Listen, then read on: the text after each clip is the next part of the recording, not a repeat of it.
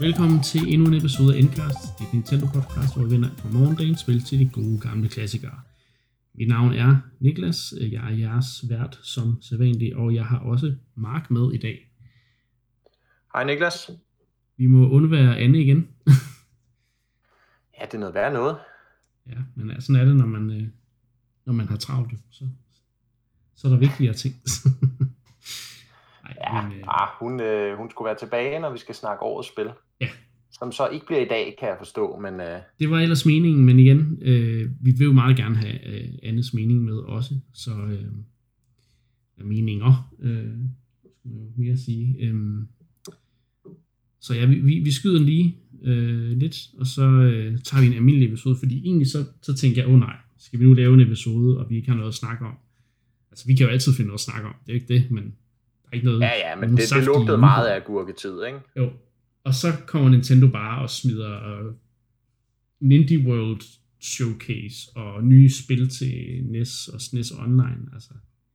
Det er som om nogle gange, at der tror jeg lidt, at altså jeg er lidt paranoid med, omkring, at Nintendo måske har sat en, en mikrofon i mit, mit værk på i min lejlighed eller sådan noget, fordi at de ligesom kan høre, at jeg går og brokker mig over, at der ikke er nogen Nintendo-nyheder. Så lige pludselig så, ud af, ud af den blå luft, så, så opstår der bare Øh. Og men vi ved jo, det er jo det etablerede faktum, Niklas, at, at der må være en direkte linje fra det her podcast til Nintendo HQ, ikke? Ja. Altså nu er det sket et par gange efterhånden, ikke? Altså vi kaldte den også først Super Mario 3D All Stars, ikke? Jo. Så kom spillet sjovt nok til at hedde det, og så videre, og så videre, ikke? Altså listen er lang. Øh, ja, øh, øh, altså listen er lang, ikke? Og øh, som man siger, der, der, må være, der må være en direkte kanal, det tænker jeg. Det kan ikke være tilfældigheder. Det, det, det er en eller anden virus på min computer, der optager alt, hvad vi siger ja, podcast. Ja, og jeg har lige pludselig lidt i halsen, men sådan. Ja. ja. I øvrigt siger vi altid sandheden i det her program. Det skal altid. alle bare lige vide. Jeg vil bare lige sætte en streg under. Selvfølgelig. det skal selvfølgelig klares op. Men ja, lad, lad os tage hul på den helt store øh, bombe, der vil smidt i denne øh, uge, og det er selvfølgelig Indie World Showcase. Øhm, jeg har, lyst, jeg har altid lyst til at kalde den for en Indie Direct, men... Øh... Ja, det kalder jeg den også. Og altså, jeg må indrømme, jeg er også efterhånden ret forvirret over de der forskellige titler, de har, fordi er det ikke også rigtigt, at der er noget, der hedder en partner showcase? Jo, men den hedder altid det, Direct Mini Partner Showcase. Direct Mini Partner Showcase. Og fordi jeg var overrasket, da de, øh, da de slap denne her uh, Nindy World, fordi de havde jo ellers sagt, at der vil øh, ved den der seneste partner showcase, at der vil ikke være flere af den her slags videoer øh, resten af 2020. Men der har de jo så altså kun ment specifikt den serie, der hedder Direct Mini Partner Showcase, og ikke øh, afarter af Direct i det hele taget, kan vi jo så konstatere, fordi nu sidder vi her med en ret, øh, en ret, ret fyldig øh, indie world, ja, det må man øh, sige. Må man sige det var bare herligt. Ja. Øh, rygterne gik øh, for inden om, at der vil være store... Øh, det gør der jo altid, når, når der bliver annonceret en direct, så sidder folk altid og tænker, åh, det er nu, der sker den helt store... Øh, det helt store shadow drop, og der er nogen, der endda sagde, Silk Song øh, vil blive øh, annonceret det hele. Det skete ikke, men på trods af det, så var det stadigvæk en virkelig øh, habil øh, Indie World Showcase. Øhm, lad os prøve at gå igennem nogle af de ting, der bliver annonceret. Øhm, for det første, så øh, kommer Spelunky 1 og 2 til Switch til sommer. Øhm, og Spelunky er jo en af de der tidlige indie-spil, der er med til at skabe hele den der indie-bølge. Og nærmest måske et af de første øh, sådan... Et af de spil, der ligesom bringer roguelike-genren tilbage i, øh, i, i spotlightet om man vil. Øhm. Og der kom jo en, ja. en, en efterfølger til Spelunky, øh, til, tror det var Playstation tidligere på året, men nu kommer han altså også til Switch øh, næste år, sammen med det første spil. Ja, det, det synes jeg var en, altså det synes jeg var en stor annoncering. Helt klart. Det var også derfor, de lagde ud med den, kan man sige, fordi ja. Spelunky er, som, som du er inde på, et af de helt store indie-spil, når man kigger de seneste 10-15 år, ikke? Altså lige siden den store indie øh, genopstandelse, eller hvad vi skal kalde den, ikke? Mm. Der, øh, der er Spelunky en af, af højdespringerne, og, og fantastisk spil i øvrigt også, så det er fuldt fortjent, og toeren har jeg ikke selv spillet øh, endnu, men det kan jeg jo så passende gøre på Switch, men skulle være helt fantastisk også.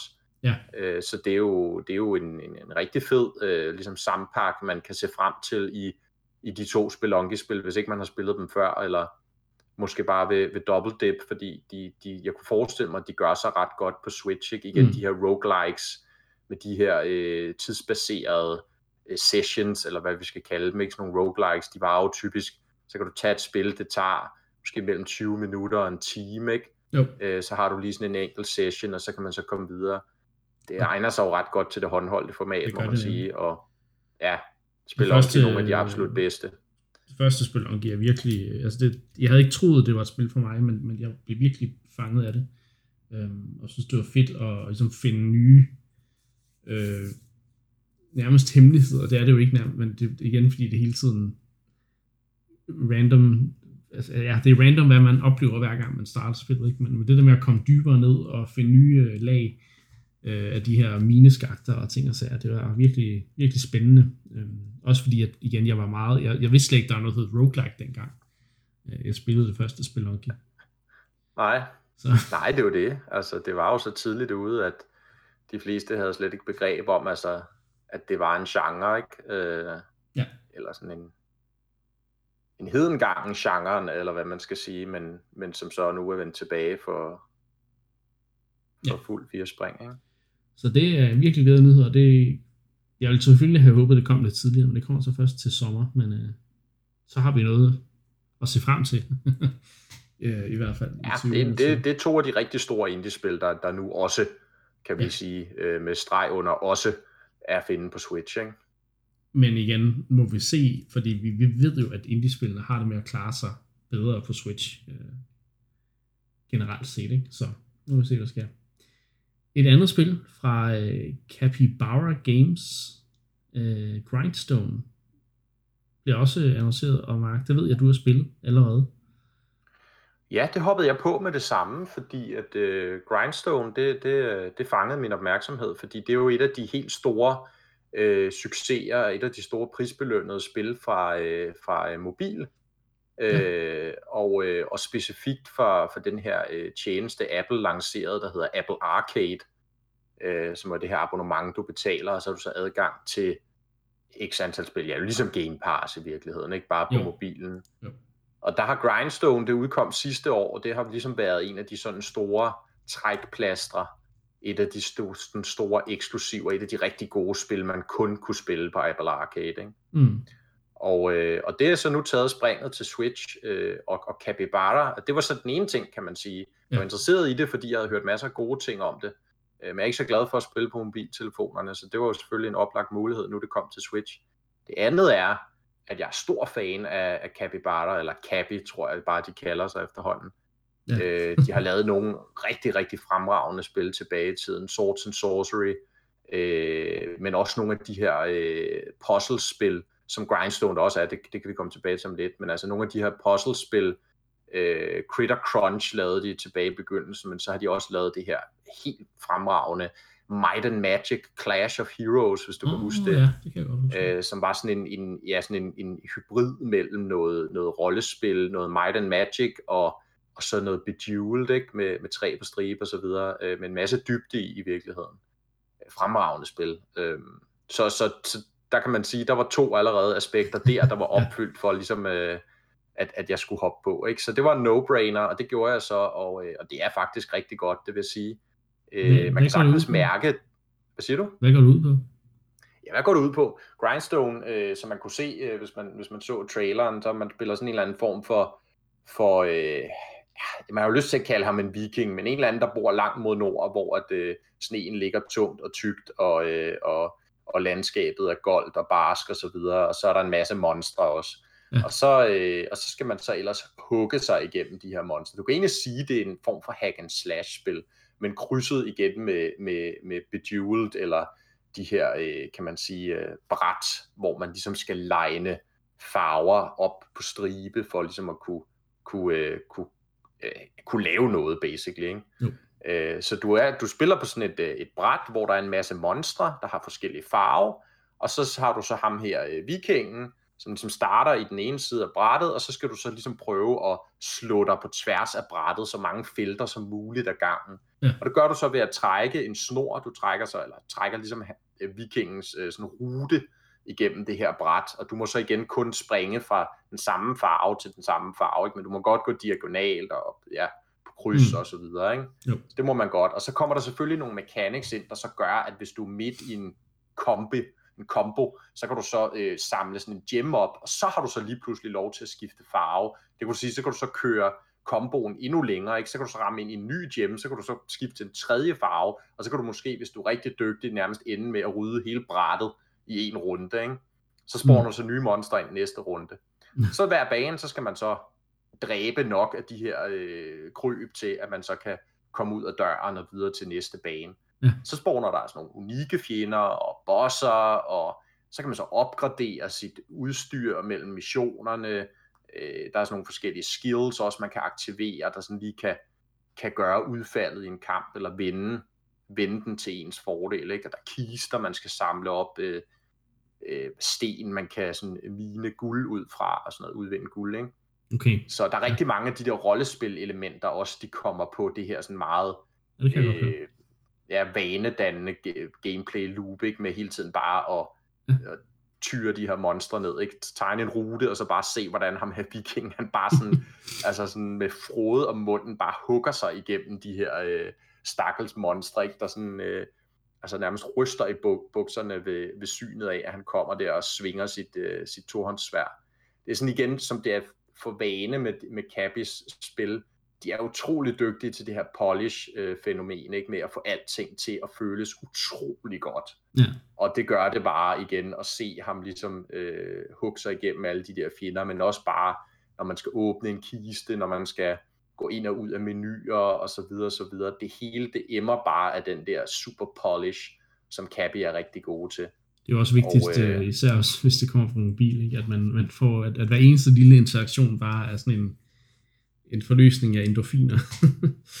Fuldstændig, ikke? Det, det har du ret i. Det ligger selvfølgelig også meget til mobilmarkedet, ikke? Øh, men, det, men det fungerer også godt her på Switch, ikke? Og, og man kan sige, ellers, ja, man kan godt mærke ophavet af på, på mobil. Der er sådan nogle ting, ja. at skærmen er ligesom, øh, kan man sige, sådan meget vertikal, ikke? Øh, der er sådan padding ude i siderne, og ja. ja, man kan også godt ligesom mærke på nogle af de der spilsystemer, at det er lavet til sådan hurtige sessions, og de der hurtige øh, rewards, som du siger, de hurtige belønninger. Ja. Men det gode er, at de har fjernet, øh, jeg ved faktisk ikke, skal jeg være ærlig at sige, om der var øh, nogle microtransactions eller noget i mobilspillet. Mm. Hvis der var, så er der i hvert fald ikke skyggen af det her. Øh, så man kan sige, Nej. på den måde har du ikke ligesom de der, som jeg plejer at se, som det kedelige ved.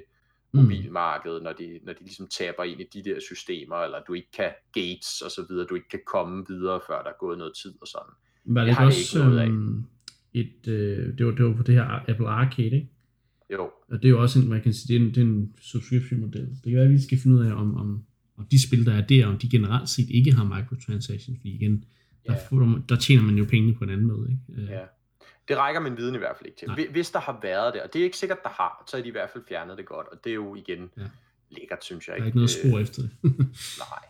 Okay, jamen, så det kan jeg varmt anbefale, Grindstone, det synes jeg er rigtig fedt, og igen jo super godt til korte sessions, og jo hvis man sidder med Switchen håndholdt, jamen så understøtter den jo også touchscreen, ligesom man vil gøre, hvis du spillede det på mobilen, ikke? Jo. Øh, så, men det fungerer fint med en controller også. Øh, super fed grafik og meget, meget catchy soundtrack. Det kom helt bag på mig, hvor, hvor catchy soundtracket faktisk er, hvor stemningsfuldt det er. Ja. Øh, det kunne jeg ret godt lide. Okay, jamen fedt. Det, det, det, det umiddelbart ikke rigtig noget for mig. Jeg, jeg, jeg er lidt øh, træt af de der match 3-agtige øh, spil. Også selvom det jo selvfølgelig er et nyt take på, på genren og så videre. Det var, ja, men det er i hvert fald fedt at høre, øh, at du har fået rigtig, øh, synes det er rigtig fedt. Øh, et spil, jeg dog var blevet ret hyped over, det er det her øh, Cyber Shadow fra Yacht Club Games, øh, der kommer øh, Yacht. Jeg, jeg, jeg kan ikke sige det ord. Nej, det er også svært. Øhm, Yacht. Yacht Club Games, altså dem, der har lavet Shovel Knight. Øh, ja. De udgiver Cyber Shadow den 26. januar øh, næste år, og det ser altså fedt ud. Det er, ligner jo lidt øh, både Ninja Gaiden til NES, men også uh, The Messenger, som der også er udkommet til Switch for, for nogle år siden. Um, sådan et side-scrolling, platforming, super sej 2D action ninja-spil. Det var, det var, det var en lang beskrivelse, men det er, det er Jamen, det rammer det meget, meget rammende. øhm, det ser virkelig fedt ud. Øh, jeg, jeg er jo vild med, jeg, jeg er blevet ret vild med de her 2D, øh, sådan et pixel art øh, spil, øh, som indie-udviklingen laver mange af, men altså der er bare nogle af dem, der bare lige taler til mig, og der Cyber Shadow taler øh, til mig bare ud fra traileren, så jeg, jeg tror, jeg kommer til at købe det day one, øh, og så kommer jeg nok til at streame det på et tidspunkt næste år. Det kunne jeg forestille mig i hvert fald. Ja, det, det ser ret godt ud, vil jeg sige. Hvornår? Det var jo relativt for nylig, det blev annonceret, ikke? Var det her Jo. i, i efteråret? De Ja. havde vist sådan en, øh, selv sådan en lille præsentation, Yard Club Games, hvor de viste nogle af deres Ja. projekter frem, ikke? Og der var Ja. det her øh, Cyber Shadow, som hvis så nok, er det ikke rigtigt forstået, de, har, de udvikler det ikke selv, tror jeg. Nej, jeg de tror- udgiver det så, ikke? de udgiver det, jeg kan bare ikke, ja. Jeg kunne bare ikke finde ud af, hvad udvikleren hed. Øh, Nej. jeg har bare prøvet at kigge efter Man kan det. sige, de har også kun lige gjort Shovel Knight færdig med, hvad hedder det der, med King of Cards, eller hvad han hed. Ja. Og, øh, og de har nogle af de her andre Shovel Knight projekter i gang, så det vil også komme lidt bag på mig egentlig, hvis det var dem, der stod bag. Men altså, det har jo alle, kan man sige, Yard Club trademarksene nærmest øh, opfyldt, ikke? Øh, som du siger, retro-inspireret 2D-platformer med øh, NES-æstetik, ikke? Den Mm. er, det er direkte home run der, og, øh, og ja, det ser ret godt ud. Det, det er igen, min, min, det er min eneste bekymring, det er lidt, som du siger, nu har vi efterhånden set et par stykker af de her spil, Ja. ikke? så der skal ligesom noget ekstraordinært til for at, at skille sig ud. Ikke? Og Jo. det kan meget vel være, at det har det, fordi det ser meget kompetent ud. Det kan også være, at det, der er et eller andet, der ikke rigtig sidder lige i skabet. Ikke? Det, det skal virkelig sidde i skabet hele vejen rundt, hvis, hvis, hvis, Ja. hvis jeg skal hoppe på i hvert fald. Hvis, hvis det er samme kvalitet som Shovel Knight var, så, så er jeg helt sikkert på. Øh, Ja, ja, så er der... jeg, jeg ved ikke, jeg, jeg er jo, som man måske efterhånden ved, hvis der er noget, der, der kan få mig til at være, til, hvis nu kan hype mig, så det er enten, enten samuraier eller ninjaer, så, så kan jeg slet ikke styre det, så skal, så skal jeg bare have det. Altså det, jeg elsker de der sådan lidt, det er jo, det er jo ikke engang øh, sikkert historisk korrekt øh, måde at, hvad hedder det, portrættere, portrættere de her samurai og ninja på de spil her, men jeg synes bare, at den der sådan lidt overgearede øh, ja, setting, og, og den måde, som, som de, laver, de fleste ligesom har den der fantasi om, hvad er en ninja, jeg synes bare, det, det, det taler til mig, og det, det gør Savage du mener ikke, at, du mener ikke, at cyber ninjaer har fandtes på noget tidspunkt? Jamen, de kommer nok til at findes, tænker jeg. Jeg tænker, der, der må være ninjaer derude. Det, det, er jo nok, det er jo nok derfor Nintendo... Altså, det, det, det er den måde, Nintendo får information fra os på. Det er jo de, der sidder Nintendo ninjaer rundt omkring. Øh, de Ja, der, det er rigtigt. dem fra Paper. Ninja burde være en beskyttet titel, ikke? Altså i dag, der kalder alle sig jo ninja. Altså lige så snart de har åbnet deres browser eller åbnet deres mail, så er de jo en IT-ninja, ikke? Altså, Ja. det er sådan en ting, der lidt har grebet om sig, ikke? At, Ja. ja. at, at alle skal være ninja til et eller andet. Nej, nej. Det forstår jeg ikke. helt. Nå, det er et tidsspor. Ja. Vi skal snakke flere spil, kan jeg forstå. Der, er, øh, har været, der var et tema, der gennemgik i den her øh, der er jo Direct. Ja, det, det kommer jeg til at kalde den.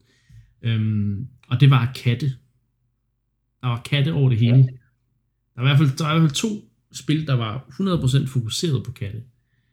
Øhm, Ja, hvad sker der for det? og det første, det var øh, Calico, som er det her kattecafé-spil. Øhm, og nu skal jeg lige, jeg mener faktisk, det allerede er udkommet. Øh,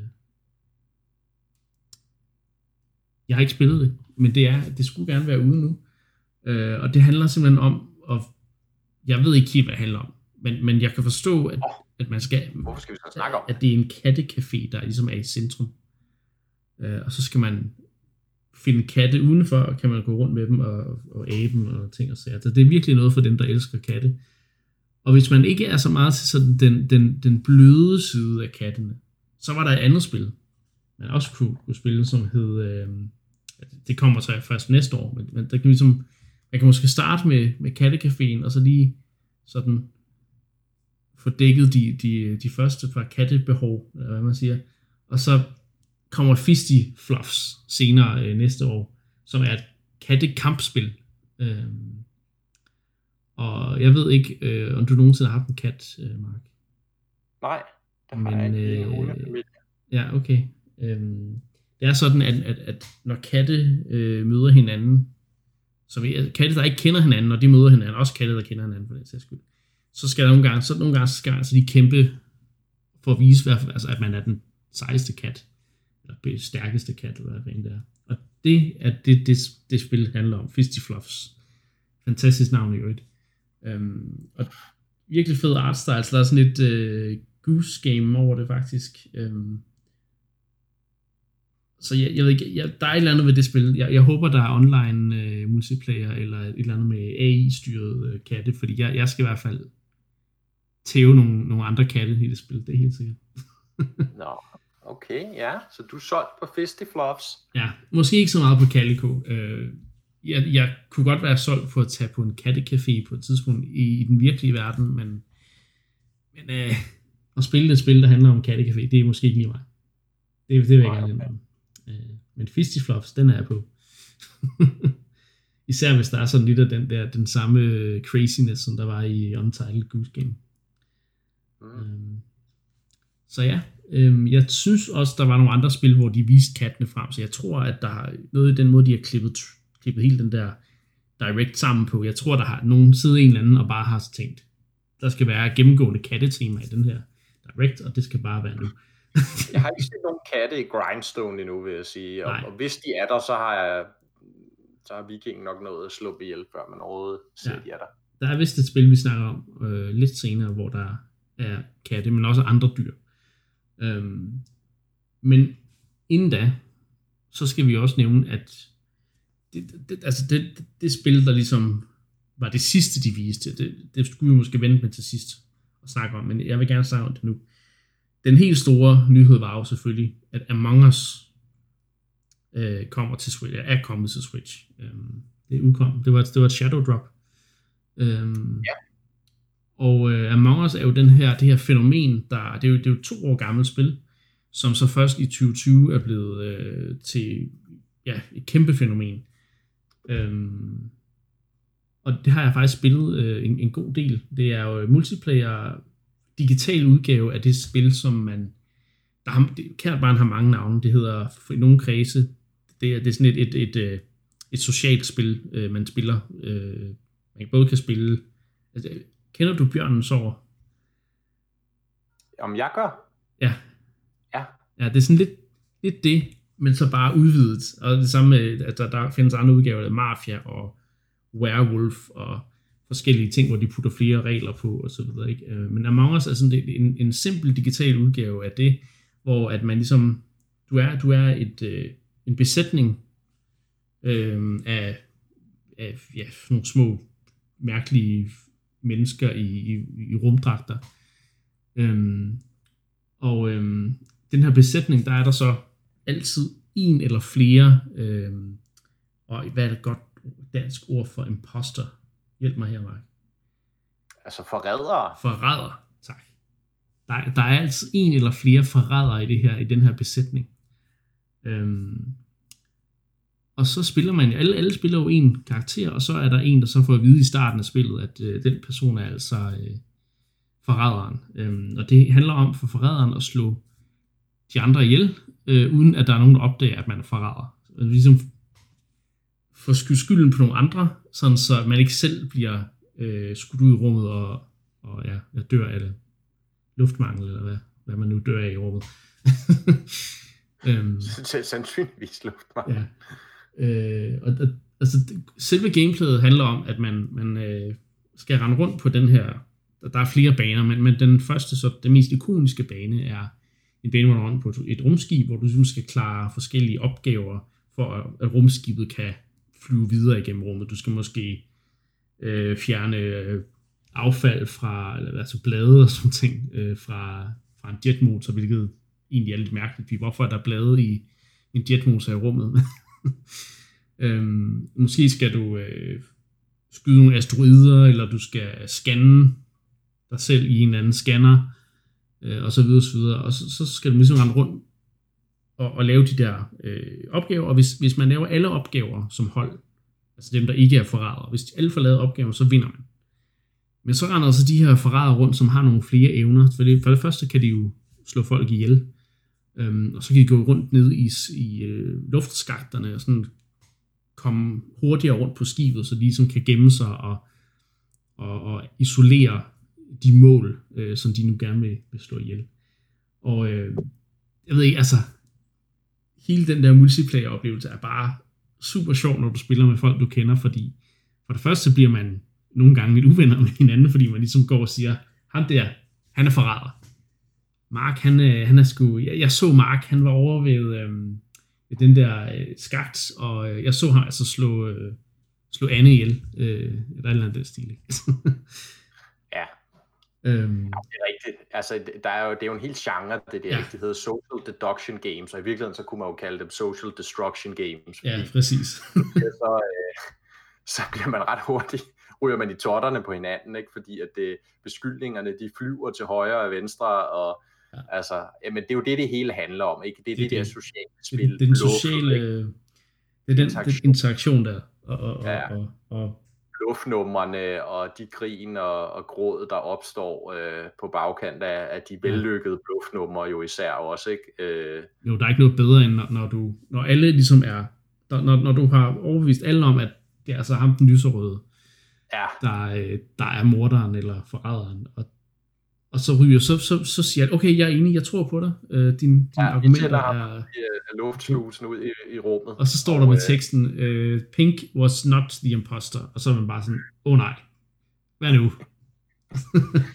og så har man både skabt nogle fjender, og man har måske gjort sig selv mere til et mål for, at de andre tror, man er øh, mistænksom. Jo, det er et ord, der på engelsk suspicious, og det vil man ofte kaldt sus øh, i de her spil. Jeg synes, det er hele den der, det der ligger omkring øh, spillet ja. på nettet, så det, det er super fed interaktion, og, og nogle super fede altså, ting at spille med sine venner, og nu er det kommet til Switch, og det er bare perfekt. Altså, det, Ja, altså nu, nu, jeg har ikke prøvet uh, Switch-versionen. Man, man kunne, altså det, det jeg, jeg kan forstå, at den egentlig fungerer ret godt, det jeg kunne læse mig frem ja. til i hvert fald, at, at styring og så videre fungerer ret godt det jeg kunne være lidt bekymret, det er jo så i forhold til igen det her interaktionselement, ikke? fordi at, at, at chatte på Switchen er lettere bøvlet, mm. øh, og der er noget funktionalitet til, at man kan chatte. Der er jo et crossplay, jo, så man kan spille sammen med, med PC-folket og så videre. Det er jo nærmest den øh, største feature, ikke? fordi der er jo nok ja, mange, der allerede har spillet på nær, det betyder så også, at man kan blive udsat for hacker, og dem er der åbenbart ret mange af, men ja. lad nu det ligge. Men, men altså det her med, at man kan chatte ordentligt med sine venner, ikke? og man kan også sige, at voice acting er jo også en rigtig stor del af det, og, øh, og der, der kræver det ligesom, at man sætter noget Discord-chat et eller andet op ja. ved siden af, ikke før ja. at det bliver rigtig godt, øh, vil jeg sige. Ja, der har Switch helt klart en, en udfordring, fordi at ja. det, du kan ikke skrive hurtigt på en Switch, medmindre du, at du kan skrive okay, hvis du bruger touchscreen, tror jeg, jeg ved det ikke. Det er jo det. Men altså, det er ikke Men altså, det, det, det er noget, man kan komme omkring, ikke, Helt tænker jeg, på den ene eller den anden måde. Ikke? Øh, man kan også bare tage sin Switch og sætte sig over for computeren, det er, ikke? men så kan man selvfølgelig lige så godt spille computerversion. altså nu er der en version af det, og det synes jeg, jeg synes det er, vi kan altid diskutere Among Us i sig selv, altså, hvor, hvor, hvor, altså det, det er en ret vellykket version af det her, øh, mm. af, af sådan et social deduction game, ikke? Øh, som du siger, men der findes jo mange af dem, så i den forstand det er det jo ikke noget revolutionerende nyt.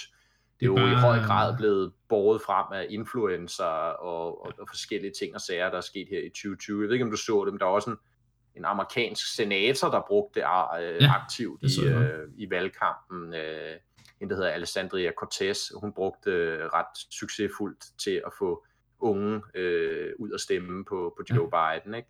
Ja, hun, og, øh, og det er ret interessant at se. Kendte streamere, tror jeg. Ja, hun spillede jo med nogle af de kendte streamere, ikke? og det er, jo, det er jo i høj grad blevet båret frem af, af, af influencerne her, og med gode grunde, altså det er ikke fordi, der er noget fordækt i det, øh, men det er bare for igen at sige, at spillet i sig selv er jo ikke noget revolutionerende nyt, Nej. men det er en rigtig fed version af ja. social deduction game. Jeg tror, det er det, der ikke? gør, at, at Among Us er blevet en succes, er lige så meget, at, at det er, altså artstylen er charmerende, det er meget nemt at gå til, fordi jeg synes for eksempel sådan noget som Werewolf, øh, hvor der kan komme rigtig mange ekstra regler på, det synes jeg kan blive meget kompliceret at holde styr på nogle gange, men her der gør spillet ligesom de komplicerede ting for dig. Øhm, ja. og, og der er stadig masser af, af sjove øh, situationer, der kan opstå ved, at ja, det, det, det er endda endnu sjovere, når der er flere end en, øh, øh, hvad hedder det, imposter. og, og det jeg også synes, der er interessant ved den her historie, Niklas, ikke? det er jo det her med, hvor hurtigt altså Nintendo har været ude og, og ligesom få, få det her spil over på Switch. Ja. Ved jeg selvfølgelig ikke, om det er Nintendo, der altså, men, men jeg vil faktisk antage her, at de måske har spillet en aktiv rolle i ligesom at få, mm. få spillet øh, over på, øh, på konsol. Altså det er jo den første konsol, der får spillet, ikke? Altså jo. det her kæmpe fænomen, ikke? Det er på mobilerne godt nok, det er selvfølgelig på, på PC, men, men alligevel er, er Switch den første konsol, der får det. Ikke? Et af de her meget, meget højprofilerede. Nu kan man sige, at efteråret gik Switch jo så glip af det her andet store fænomen, Fall Guys, som ja. ligesom gik sin sejrsgang på de andre platforme. Men her, der har Nintendo, og det har de jo helt sikkert været kede af med, at de ikke fik Fall Guys. Ikke? Her har de fået Among Us, mens det stadig er stort, mens det stadig er populært. Ja. Og, øh, og det, er jo, det er jo noget et scoop, må man sige, ikke? Og, og, og godt arbejde. Øh, men jeg vil så sige, hvis man skal spille det, så skal man helt klart prøve at finde nogle venner at spille det med, fordi det, det kan være sjovt at spille online med, med fremmede, men, men øh, der er mange hackere, som du, du fik nævnt, og der er mange, øh, der også bare sådan skrider, hvis, hvis folk ikke lige øh, gør det, de synes, de skulle gøre, og ting og sager, og, ja. og sådan nogle ting. Så det kan, det kan meget hurtigt, det kan meget nemt blive irriterende, hvis ikke man spiller med nogen, hvor man ligesom har de samme den samme regel, der hedder, at man, man spiller spillet til ende, og man snakker ikke, hvis man er død, og alle de der forskellige ting. Øhm, mm, præcis. Fordi, så folk ikke snyder og siger, det, jeg blev dræbt af ham der, og det, det så jeg, fordi at øh, det var min, øh, det skete over på min brors skærm, eller ja. sådan noget den stil, ikke? Altså, det ødelægger ja, ja. spillets, øh, hvad kan man sige, præmis. Øh. Så, så, og som det er med de her spil, de bliver bare bedst, når det er folk, man kender, ikke? Jo. Øh, fordi så er der alle mulige ting, ligesom i ens venskaber, man kan øh, spille på også, ikke? Jo. Så, og det er jo ret billigt jo, ikke? Jo, det er det. Det så. koster 35, tror jeg. Ja. Så, så, så det, det er jo en no-brainer. Helt klart. Og jeg tænker faktisk at sætte en stream op øh, med Among Us en gang i 2021. Øh, måske flere, hvis det bliver en succes, ja. fordi det kunne være ret sjovt at spille med, med Endclubs øh, brugere og, og Endcasts lyttere. Så øh, keep, keep uh, stay tuned, hedder det. ja. Nå, vi skal videre, uh, Mark. Ja. Um, du er jo ret vild med den her udvikler, der hedder Amanita Design. Ja. Og uh, de kommer med et nyt spil, et nyt indie-spil, uh, i foråret 2021 til Switch. Happy Game. Ja. Hvad, hvad, det var hvad kan jo, det her? Kan det, det ved jeg ikke, det er jo ikke udgivet endnu, men øh, jeg var i hvert fald øh, godt op at køre over traileren, må jeg ja. sige. Det, var, det talte lige ind i min uh, Amanita Design fanboy, det må jeg sige. Øhm, det er jo ikke særlig lang tid siden, de var aktuelle med et nyt spil. Vi, vi talte om det her i programmet, det mm. her Creeks, som ja. jeg også var ret begejstret for.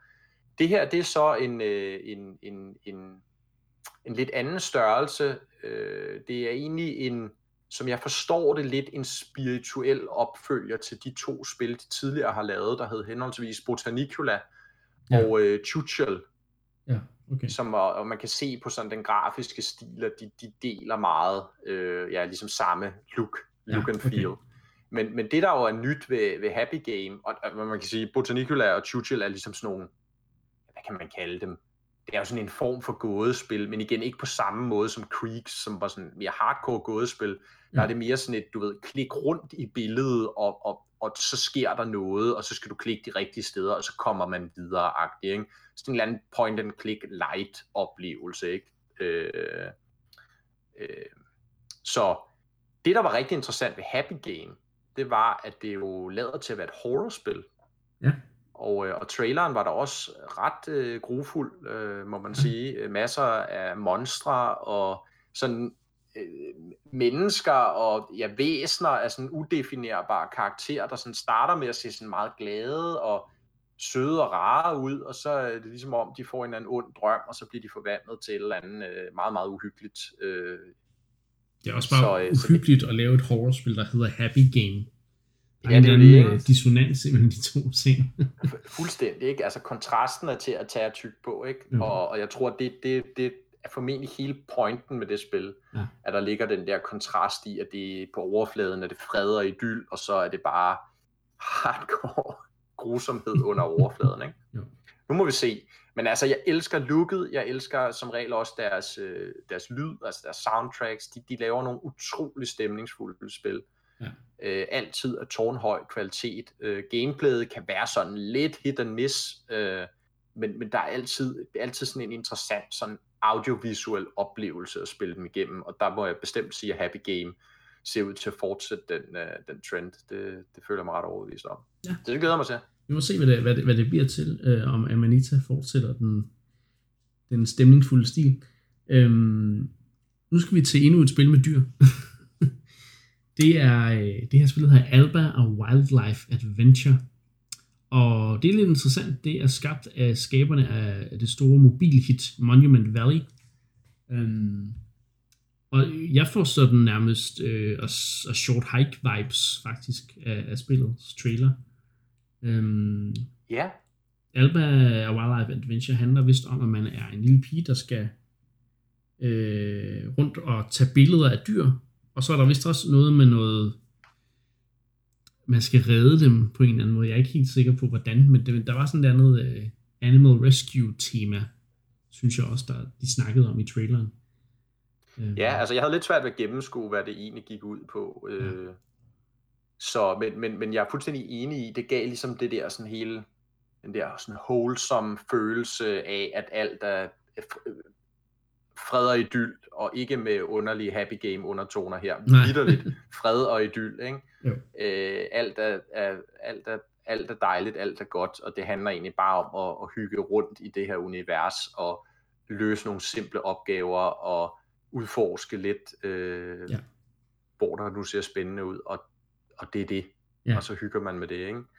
Øh, og stilen er rigtig flot, ikke? Som du siger, dem der også lavede Monument Valley, som jo var et visuelt utrolig imponerende spil ja. øh, på, på øh, mobil for efterhånden en del år siden, vel? Ja, så det, det, kunne godt, det kunne godt være øh, det kunne godt være noget, man skulle kigge på. Mm. Ja, jeg er i hvert fald øh, helt sikker på, at jeg skal kigge på det. Jeg ved også, at øh, ja, at vores øh, indie-kender Jonesy, han er meget øh, op at køre over det. Øh, ligesom han jo også er op at køre over Happy Game, men øh, det er noget andet. Øhm, og jeg ved også, at øh, vores anden streamer øh, på Inclub, øh, Teddys øh, Funhouse, han har sagt, ej, det der Alba, det skal jeg bare streame. Så det... Øh, Jamen, han dyrker også meget de der wholesome ja. games, virker det som om, ikke? Ja, jo. Så, øh, det er altid. Og igen, mere wholesome på Switch, det, er, det, det skal vi have. Altså, jeg efter Animal Crossing, der er jeg bare blevet, ja, jeg er bare blevet mere fortaler for wholesome games i det hele taget. Øh, og så mere den stil. Ja, tak. Ja, det er jo det, ikke? Altså, det er jo, det er jo ligesom startet, det er fedt at se, at det har startet en trend af spil, der ligesom prøver at være noget helt andet end nogle af de der sådan meget typiske få genrer, som, som de populære spil har været holdt mm. til, ikke? Jo. Øh, også at man får spil, hvor at det er ikke nødvendigvis behøver at være en konflikt, eller videre dramatik, eller Nej, ja, for den sags skyld øh, vold, eller krig, eller altså at, at det er nogle helt andre ting, spilmekanikken og gameplayet ligesom handler om. Øh, det er forfriskende, fordi der er så meget potentiale der, selvfølgelig er der det, mm. og det er fedt at se, at det bliver udforsket nu i endnu højere grad for mange flere, og især indie-udviklere, må vi, må vi stadig sige, ikke? Men, men det er jo klart, der må også sidde nogle af de store firmaer derude, ikke? og når de kigger på spil som Animal Crossing og så videre, uh, Spiritfarer, der, der har været en del af de her på det seneste, ikke? Short Hike nævner du også, ikke? Som, mm. som altså sælger store tal, altså mange, mange ja. spil, ikke? mange kopier. Det må øh, noget, være noget efterhånden, der, der vækker genlyd derude. Det håber jeg i hvert fald personligt ja. på. Altså det, man kan også se sådan nogle som Electronic Arts, der øh, investerede penge i det der studie, der lavede de der øh, øh, Untank, Untangled, jeg kan ikke huske, hvad det hed det. Øh, ja. Unravel øh, hed det vist. Øh, de der spil, hvor du spiller den der garn garnfigur. Ja, det hedder Unravel, ja. Øh, som også er kommet til Switch. Jo. Um, men øh, det, det var også sådan meget atypisk for, for EA at, at, at spytte, spytte penge i sådan noget igen. Men igen, man kan håbe, at, at, at den trend fortsætter med, at de store øh, AAA-udviklere begynder at sige, okay, wow, øh, også når Nintendo kan få så stor succes med Animal Crossing, ikke? Øh, der må, det må kunne et eller andet, der vil være nogle, nogle nogle markeder, de ikke, at, hvor der er noget potentiale, de ikke har, øh, har udnyttet der. Ikke? Så, så jeg håber, at der kommer flere wholesome spil i stil med Alba og Wildlife Adventure, som i øvrigt kommer, jeg ved ikke, om jeg fik sagt det, til foråret øh, 2021 til Switch. Øhm, og ja, alle de spil, der egentlig bliver snakket om i den her øh, øh, World, Indie World Showcase, de kommer inden for, ja, fra, fra, ja, fra den blev sendt, og så til, til sommer, det er ligesom det, det der, hvor Spelunky-spillene kommer, det er ligesom den, det, det, det, det, det næste halve år, det er den øh, sådan tidsramme, vi snakker om. Øh, så det er spil, vi kan se øh, snart øh, på Switch, ikke? så det, det er jo super fedt. Øh, der var også et par øh, andre spil. Øh, jeg ved ikke, om, hvor, øh, om det er nogen, jeg sådan synes var så interessante igen, men øh, der var det her visual novel spil Genosha, øh, som havde en meget hurtigt talende japansk øh, ja, talsmand, der, der, der virkelig bare skulle nå at fortælle en masse ting om det her Genosha, som er en visual novel øh, ting. Det er ikke din genre, jeg normalt øh, bruger så meget tid på, så jeg var ikke så interesseret i det, men det så godt nok lidt creepy ud, øh, vil jeg sige. Ja, det, havde, det havde lidt happy game vibes over sig ja, igen. ja. Der er noget under overfladen, der ikke er helt som det skal være. Ja. Men ja, det så crazy ud. Det så vildt ud. Det er heller ikke lige umiddelbart noget, jeg øh, Nej. springer på. Ikke fordi jeg har spillet min andel af visuelle noveller, men øh, ja.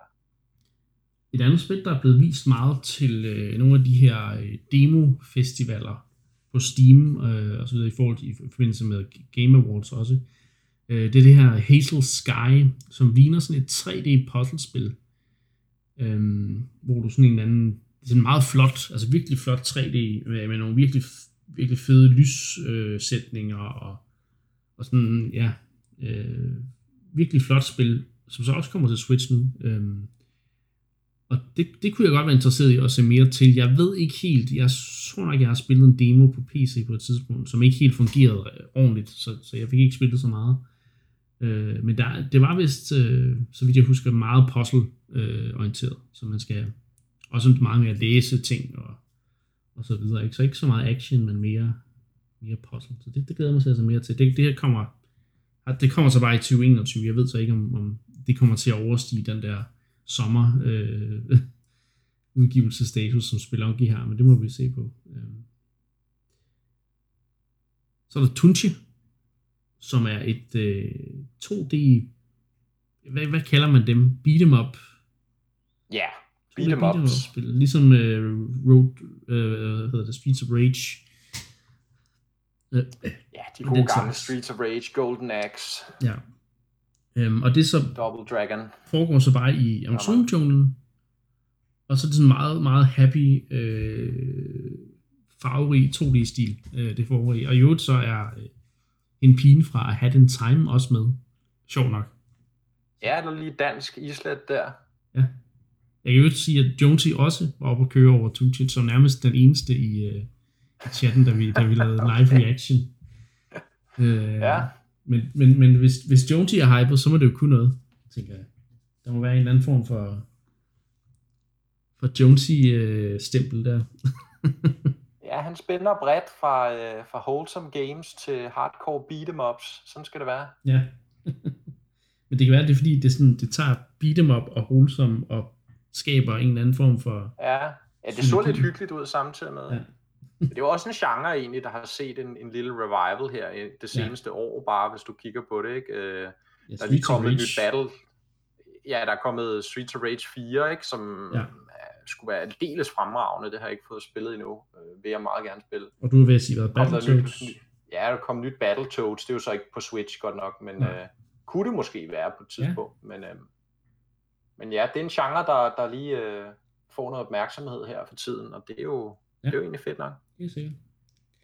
Øhm, og så var der også en, en, en sådan et, et, et ja, trailer reel med en masse andre spil, der også kommer, som der, hvor jeg ikke, der er ikke noget, der, som nødvendigvis lige øh, greb mig der. Øh, men Super Meat Boy Forever, som kommer den 23. december, øh, det har også fået en ny trailer. Øh, og igen, der har det bare sådan lidt, at Super Meat Boy er jo en af de der super svære øh, 2D platformer spil, som også igen var med til at starte hele indie-bølgen, genopstandelsen, eller hvad vi skal kalde den. Øhm, og øh, af en eller anden grund, så kan jeg bare ikke helt få mig selv til at hype over Super Meat Boy mere. Øh, jeg har ikke engang spillet originale. Øh, så, og du har ikke spillet originalen? Nej, Så det, det, Nå, det var da utroligt, Niklas.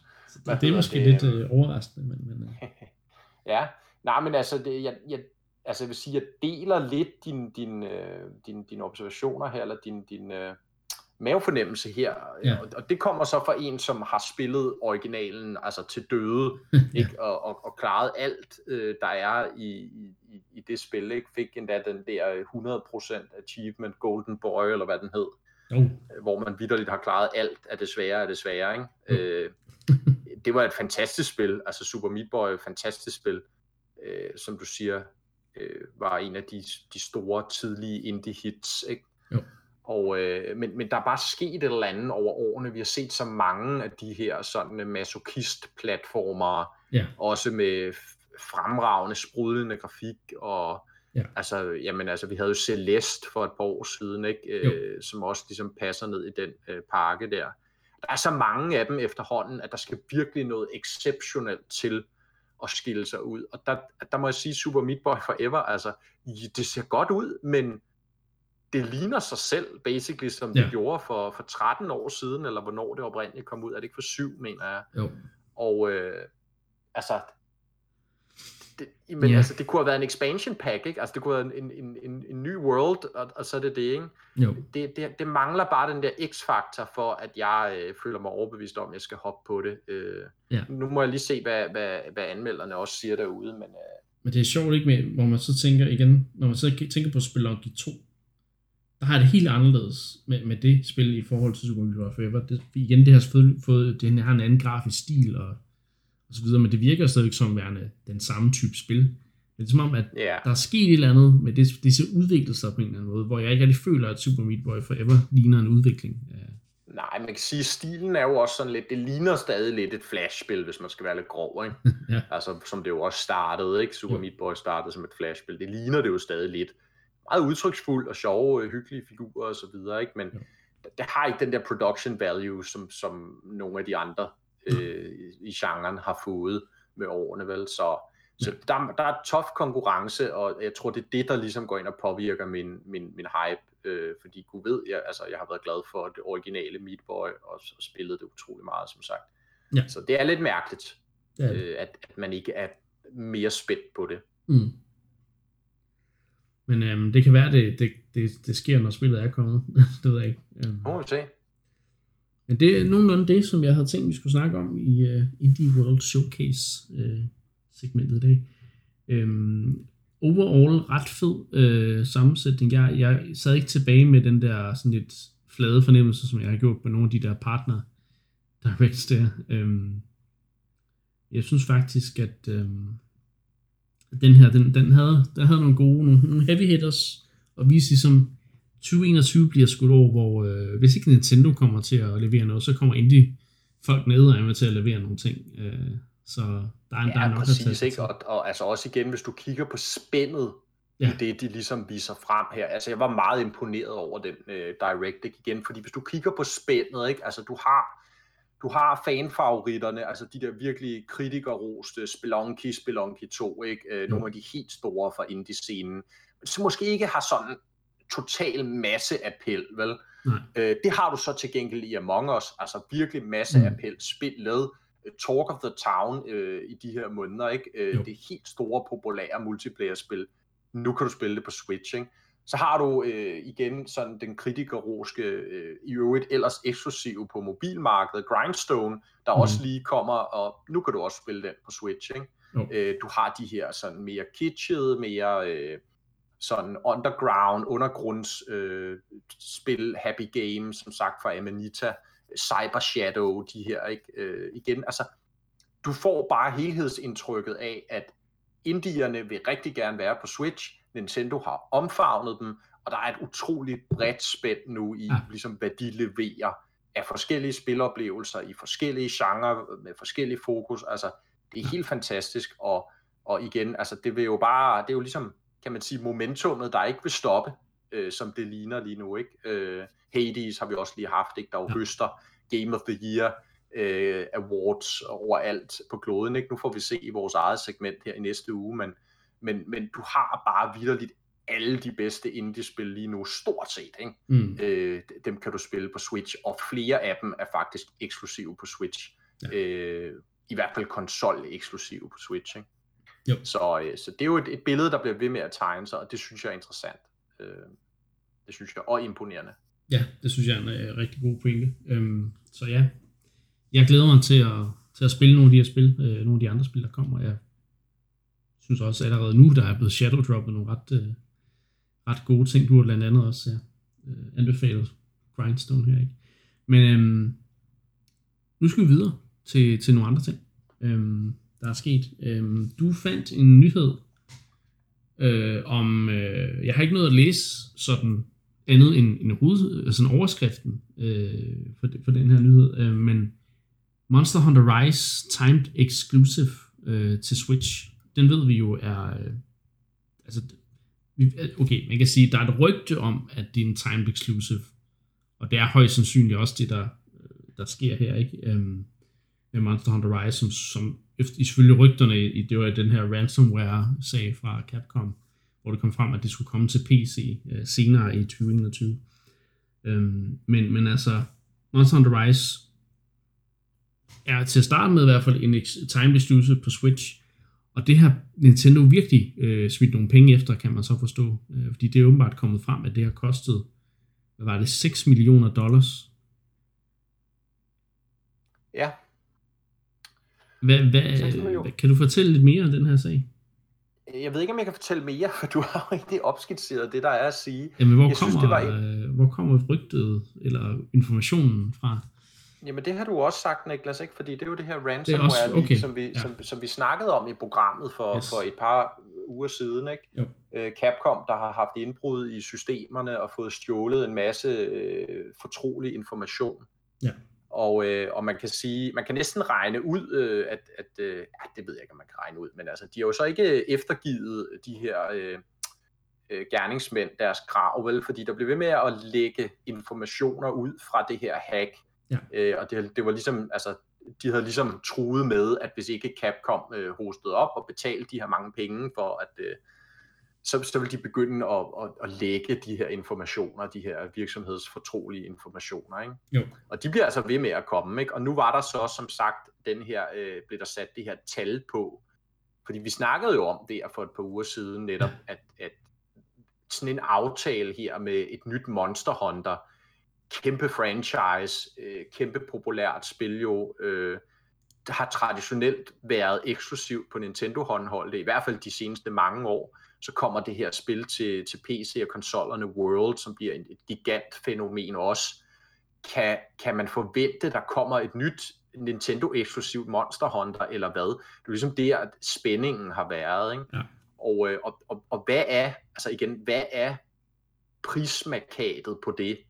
Det synes jeg er jo interessant, ikke? og det er jo det er altid interessant med de her eksklusiv aftaler, der bliver indgået. Ikke fordi jeg rigtig bryder mig om dem. Et eller andet sted synes jeg altid, det er synd, at spil bliver låst ned på platformen, men de er jo interessante for branchen og for firmaerne at snakke om, fordi det, det er jo, der, er jo, der er jo noget omkring det her med, ja, at man kun kan spille spillene på bestemte platforme. Ikke? Men altså 6 millioner dollars har Nintendo skulle betale for at få en, en eksklusiv, der så formentlig varer et halvt år, så vidt jeg kunne læse mig frem til. Ja. Det er jo heller ikke, man kan sige, der er jo sikkert forskellige grader af de her aftaler, ikke? De bliver jo, jo. sikkert øh, indgået fuldstændig individuelt, afhængig af spil og franchise og platform og igen længden af eksklusivaftalen. Ikke? Jo. Og det her et halvt år, det er jo så en af de mindre aftaler, ikke? Øh, typisk ser man jo nogle gange op til et år, ikke? Øh, måske endda endnu længere. Selvfølgelig også de her sådan livstids eksklusiver, ikke? Men så taler vi nok noget større beløb, ikke? Altså 6 millioner dollars, ikke? det kan vi jo oversætte til en 30-35 millioner danske kroner, ikke? Og øh, ja, ja.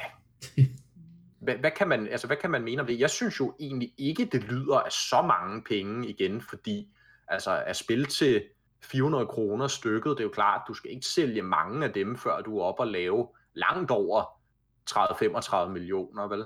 Øh, så et eller andet sted lyder det ikke super meget. Ikke? Det, der er jo interessant her, det er jo, hvad, altså, den her aftale, som Nintendo og Capcom er indgået, ikke? altså hvis jeg går ud og betaler det andet firma x antal millioner dollars for, at jeg ligesom skal have første ret på deres spil på min platform. Hvad gør det så ved den aftale, at det bliver afsløret i, i, i pressen og på nettet osv., at det her spil forbliver altså ikke en eksklusiv. Det kommer til andre platforme, også i, i specifikt PC er nævnt indtil videre. Øhm, det forringer jo ligesom min aftale, kan man sige. Ikke? Fordi så jo. sidder der potentielle købere derude og siger, okay, nu kan jeg så lade være med at købe det til Switch. Også fordi man kan sige, Switchen er jo ikke lige så kraftig som en, din gennemsnitlige gamer-PC, vel? Eller, eller de andre konsoller for den sags skyld. Så hvis man igen er den der øh, forbruger, øh, der er bevidst omkring ligesom at købe spillet der, hvor det ser allerbedst ud, og det kører bedst osv., så, ja. så er det måske ikke Switch, man skal købe det på, vel? Nej, det og, øh, helt klart til at skade, øh, altså skade det samarbejde, for det, det ja, det er ikke særlig, det er, ikke, det er nærmest, jeg vil ikke sige, det er værre for Nintendo, det er virkelig slemt for Capcom, jo, men det er også rimelig slemt for Nintendo i den her sammenhæng. Altså. Det er potentielle jo, men... købere, der, der vælger ikke, måske vælger ikke at købe det, fordi de ved, ja. Det er jo det, ikke? Altså, det er jo det ikke. Også fordi man kan sige, der er jo opstået også den her ting, øh, som, som udviklerne jo spekulerer meget i, også kan man sige lidt grisk, men altså de, de spekulerer jo også meget i det her med double dipping efterhånden. Ikke? Altså det jo. her med, at, at fans, især de meget dedikerede fans, er parate til at købe det samme spil to gange, eller tre gange, eller endnu værre. Ikke? Jo. Men, men især i de her situationer, hvor man starter med at udgive spillet på en mindre kraftfuld platform, og der må man sige, at Switch passer ind her. Mm. Og så går der et halvt år, et år, måske lidt længere tid, så kommer der så en beefed up version ja. til en kraftigere platform, hvor grafikken lige er justeret et ekstra nyt, nyk op, og det kører endnu bedre og så videre. Ikke? Jo. Og så, så er der jo mange fans der, der tænker, fedt, det er et godt spil, og nu ser det endnu flottere ud, og det kører bedre og sådan noget. Jeg skal have det igen, ikke? Og så betaler man for det en, en gang til, ikke? Hvor meget igen kan man sige, den her lækage vil gå ind og påvirke det der, ikke? Hvor mange mm. vil sidde der, altså jeg kunne bare mærke det på mig selv.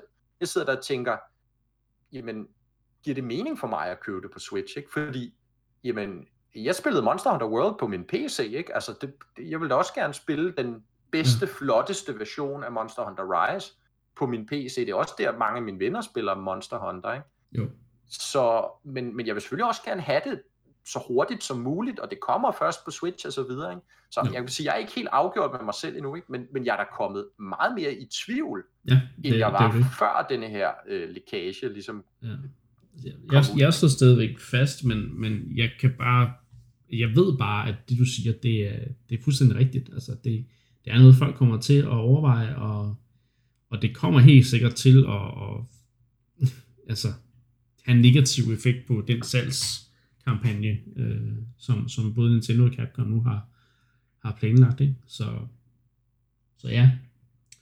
Men igen, så synes jeg også lidt, det er sådan lidt, øh, egentlig lidt, lidt beskidt at lave sådan en double dip øh, strategi. Ikke? Øh, og jeg synes egentlig, jeg kan egentlig ikke så godt lide hele den der tys-tys øh, tilgang, som mange spilfirmaer har. Det er ligesom, at man skal prøve lidt at, at snyde folk til at tro, at du, du kan kun få det her. Øh, du skal skynde dig at gå ud og købe det til Switch, og så øh, i et halvt år senere, så nå, forresten, så kommer spillet også til PC. Øh, så, men på den anden side, så er det jo også noget, de tjener penge på, så jeg kan også godt forstå det fra, fra, fra hvad hedder det, spilfirmaernes synspunkt. Jeg synes bare, så helt, altså, strategien er stadigvæk sådan beskidt, synes jeg. Så, øhm, Ja, ja, altså sådan er det. Det er, det er the name of the game, ikke? Altså jo, tilsvarende, så, så sidder vi jo så også her og taler om informationer, som jo et eller andet sted er blevet stjålet, ikke? Men, jo, men altså, det er jo i, man kan sige, det er jo i, i, i forbrugerens interesse et eller andet sted, ikke? Fordi vi, vi får bare noget ekstra information her, vi kan navigere efter. Ja. Og, og det er jo mere, end vi er vant til at have, ikke? Øhm, og så er det jo igen, som jeg sagde, det interessante er ligesom implikationerne i de her aftaler. Ikke? For det er jo sjældent, vi får sådan et blik ind bag facaden i nogle af de her aftaler. Hvor meget koster det? Altså, hvornår bliver de lavet? Hvor lang tid varer de? Og sådan nogle ting. Ikke? Altså, øh, og der har vi jo fået et lille kig ind bag facaden her. Ikke? Og det synes jeg jo er, er interessant ja. øh, på en eller anden måde. Ja. Så det var derfor, okay. jeg ville have den med. Ja, jeg lige synes, vinde. Var, Også fordi vi havde snakket om det ja. for et par uger siden. En ikke? Så jeg synes, det var en god follow-up der. Nu skal vi til at snakke om øh, ja, en anden øh, stor Nintendo-nyhed øh, i den her uge. Øh, nye spil til NES og SNES Online. Øhm, og den helt store heavy hitter er jo selvfølgelig, at øh, nu kommer det tredje spil i Donkey Kong Country-serien også til SNES Online. Donkey Kong Country 3. Og så har jeg glemt undertitlen. Øh, Dixie's Double Trouble, ja. så vidt jeg husker. Okay, ja. Um, Ikke nær så elegant titel som Diddy's Conquest. Nej, det er det. Um, men i hvert fald, nu kan du spille alle, ja, når det kommer. Jeg ved, jeg ved ikke, hvornår det er, at det bliver udgivet faktisk. Um, men, øh, det er, øh, når det her program er ude. Ja, jamen så, så er det, så at nu dem. kan man spille alle tre Donkey Kong Country-spil i, øh, i, i, i den gamle SNES-serie. Det er jo, det er jo fedt. Altså. Ja, det er super fedt. Det er jo klassikere. Vi har haft dem i, i retro-segmentet, mindes jeg. Vi har i hvert fald ja. plapret om dem her i programmet før. Ikke? Ja. Det er nogle af mine store favoritter. Altså, der er jo, man kan sige, det med Donkey Kong Country 3, det, jeg mener nu, det er det, det er ligesom sorte får i, i flokken. Det er, det er det dårligste af spillene, ikke? Men igen, altså, var der ordet dårlig her, ikke? Fordi det er jo tårnhøj klasse. Men, men det er ikke helt på niveau med de andre. Der, der er noget med både de abilities, uh, Dixie og, og Kid Kong, uh, ja. hvad hedder han, Kitty Kong, jeg kan ikke engang huske, hvad han hedder, uh, har, ikke? men også level-designet tager et, et nyk. Ikke? Um, så collectibles er også sådan lidt mærkelige, uh, som jeg husker det. Men altså, grafikken er jo lige så fantastisk, som den plejer at være, og nogle ja. stemningsfulde baner, og ja, det er en klassiker. Øh, hvis man er glad for platformspil, så er der jo ingen, ingen vej udenom den. Øh. Og så er det jo blevet lidt kutume faktisk, at øh, Nintendo udgiver øh, nogle lidt mindre kendte spil også øh, i samme omgang, når de udgiver de her, e-, en af de store øh, heavy hitters, øh, man skal sige, så kommer der også nogle andre spil. Til SNES Online, der taler vi der The Ignition Factor, som åbenbart er et brandmandsspil, Øhm, vi taler Super Vallis 4, så vidt jeg kan se. Og så er det spillet Tough Enough. Tough Enough. Øhm, som har en mega fed titel. Men, øh, ja. Jamen, den det, hedder noget mere end det, ikke? Jo, det tror jeg nok. Øh, men jeg, jeg ved ikke, for mig, der, der tror jeg ikke, man kan kalde det andet end Tough Enough. Fordi det er, bare, det er bare fedt. Øhm, jeg synes, jeg læste, at der var en, der snakket om, at det har en mega fedt, øh, øh, hvad hedder det, øh, ja, jeg, jeg er til sloganet, sloganet, eller også er det selve titlen, der hedder, Hey punk, are you tough enough? øh, det var Botley øh, ja, på, på se, Discord, der skrev det. man kan se 90'er reklamen for sig allerede. Jo, jo. Meget tårkrog 90'er reklame. Så, øhm... Hvad hedder det? Ja, det er jo ikke de, altså, det er jo ikke de største, altså jeg vil sige, det her super, øh, fik du nævnt det, Super Wireless 4? Ja. Ja, ikke? De øvrige tre SNES-spil, vi taler om her, ikke? Det er jo ikke sådan for, man kan sige, allerøverste hylde, vel? Nej. Men, men jeg synes, er, altså, man, der, der er jo nok også en begrænsning på, kan man sige, hvilke nogle aftaler de kan hive hjem. Altså, der er jo mange af de store udgivere fra Super Nintendo-dagene, de foretrækker jo desværre kan man sige, at udgive øh, mange af deres klassiske spil separat selv. Så de kommer ligesom ikke med i det her øh, bibliotek, øh, NES, NES bibliotek, fordi de har ligesom deres egne udgivelser. Øh, så, så man kan sige, Nintendo må vælge blandt dem, der er, ikke? men der er jo også, synes jeg, noget fedt i netop at, at få nogle af de her måske sådan hidden gems, eller de mindre kendte klassikere. Selvfølgelig noget af det, der er tenderende skrald, ikke? Men, men, men noget af det er jo øh, kvalitet. Ikke? Altså Super Valis, øh, den er jeg bekendt med, øh, ret, ret habil øh, platformspil. Mm. Øh, en serie, der var stor især på, øh, på PC Engine, øh, TurboGrafx, øh, ja. jeg tror også Mega Drive. Og så kommer den her Super Nintendo version, som vist nok er det sidste spil i serien, i hvert fald inden de går over og bliver sådan noget, øh, hvad hedder det, øh, fun fact, inden det bliver sådan noget øh, 18 plus spil. Okay. Okay. Har, har jeg læst, selvfølgelig, ikke? Jo, selvfølgelig. Øh, selvfølgelig. Og, øh, men, men, men her er de sådan nogle platformspil, relativt habile fantasy øh, platformers. Super Valis skulle ikke være lige så godt som, som de tidlige i, i serien, men, men, men stadig ret kapabel. Så det tror jeg lige, jeg selv skal have kigget på i hvert fald. Øh, jeg har ikke selv spillet det, før, men, øh, men, men kendte som sagt til det. De andre der, Ignition Factor, det så nu egentlig meget sjovt ud. Det var Ja, det sådan noget med en, en, en brandmand. Ja. ja det, det virkede, at man er, det er sådan en, en, en brandslukningssimulator. Brandslukningssimulator på Ret SNES. unikt, øh, ret unikt koncept, vil jeg sige. Jeg har aldrig hørt om det før. Aldrig nogensinde. Så bliver vi jo nødt til, altså vi bliver jo nødt til at boote Tough Enough op. Altså Ja. bare for at høre, om der også er noget sådan meget krakelerende stemmeindtale. Ja, Ja. lige præcis. Sådan meget, sådan meget, øh, Ja, voice sample. Ja, Forvrænget voice sample, når man starter spillet op. Nej, det er der nok ikke, men øh, Nej. Men det er jo det er noget af det fedeste ved de der gamle SNES og Mega Drive-spil. Et ja. Ja. til Nintendo Entertainment System Online. Jeg ved ikke, hvorfor jeg sagde det på den måde, men det gjorde jeg. NES Online. Der kommer øh, Nightshade. Og der, øh, der fandt du nogle interessante facts omkring det. Øh, Ja. Spil. Det er, sådan, det, det er nærmest sådan point and click, tidlig point and click øh, spil.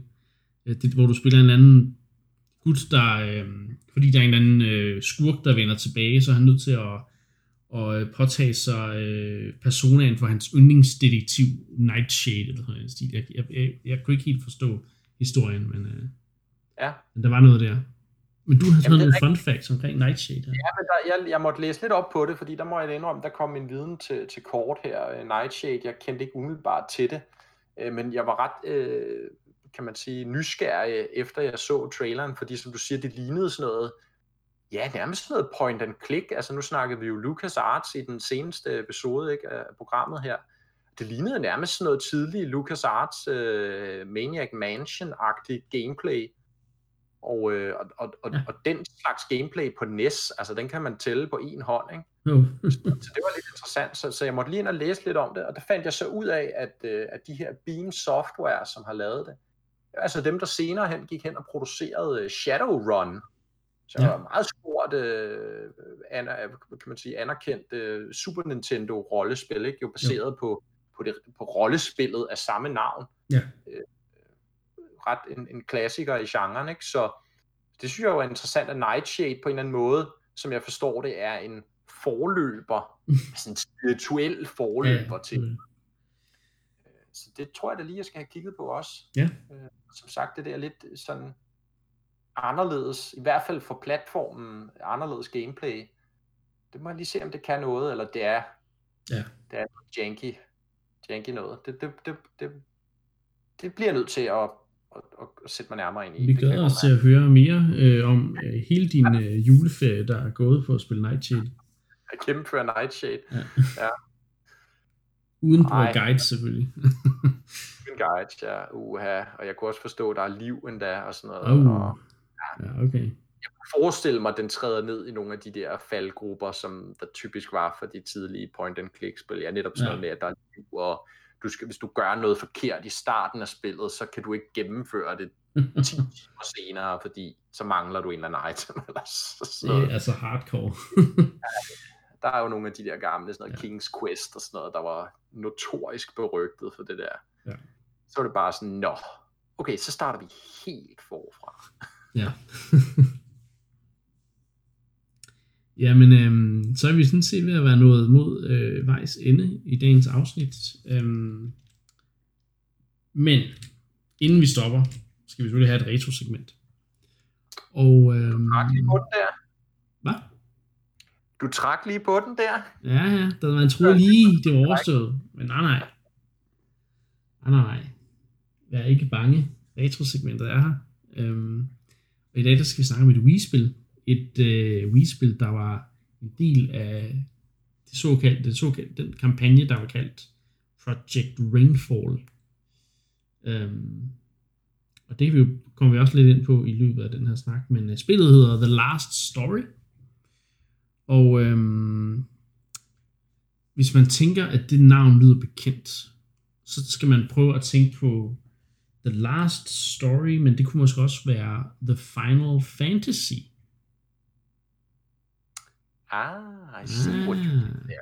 Og det, der, der er en grund til, at, at navnene minder lidt om hinanden, og det er selvfølgelig fordi, at det er, øh, øh, Sakaguchi, øh, som er skaberen af Final Fantasy-serien. Han lavede i 2004 øh, et firma, der hed øh, Mist, Mistwalker. Mistwalker. Blandt andet lavede de øh, nogle spil øh, til Xbox, der hedder Blue Dragon og øh, øh, Lost Odyssey. Øh, ret, ret øh, i hvert fald Lost Odyssey var ret habilt øh, rollespil. Øh, og så lavede de så The Last Story to Wii.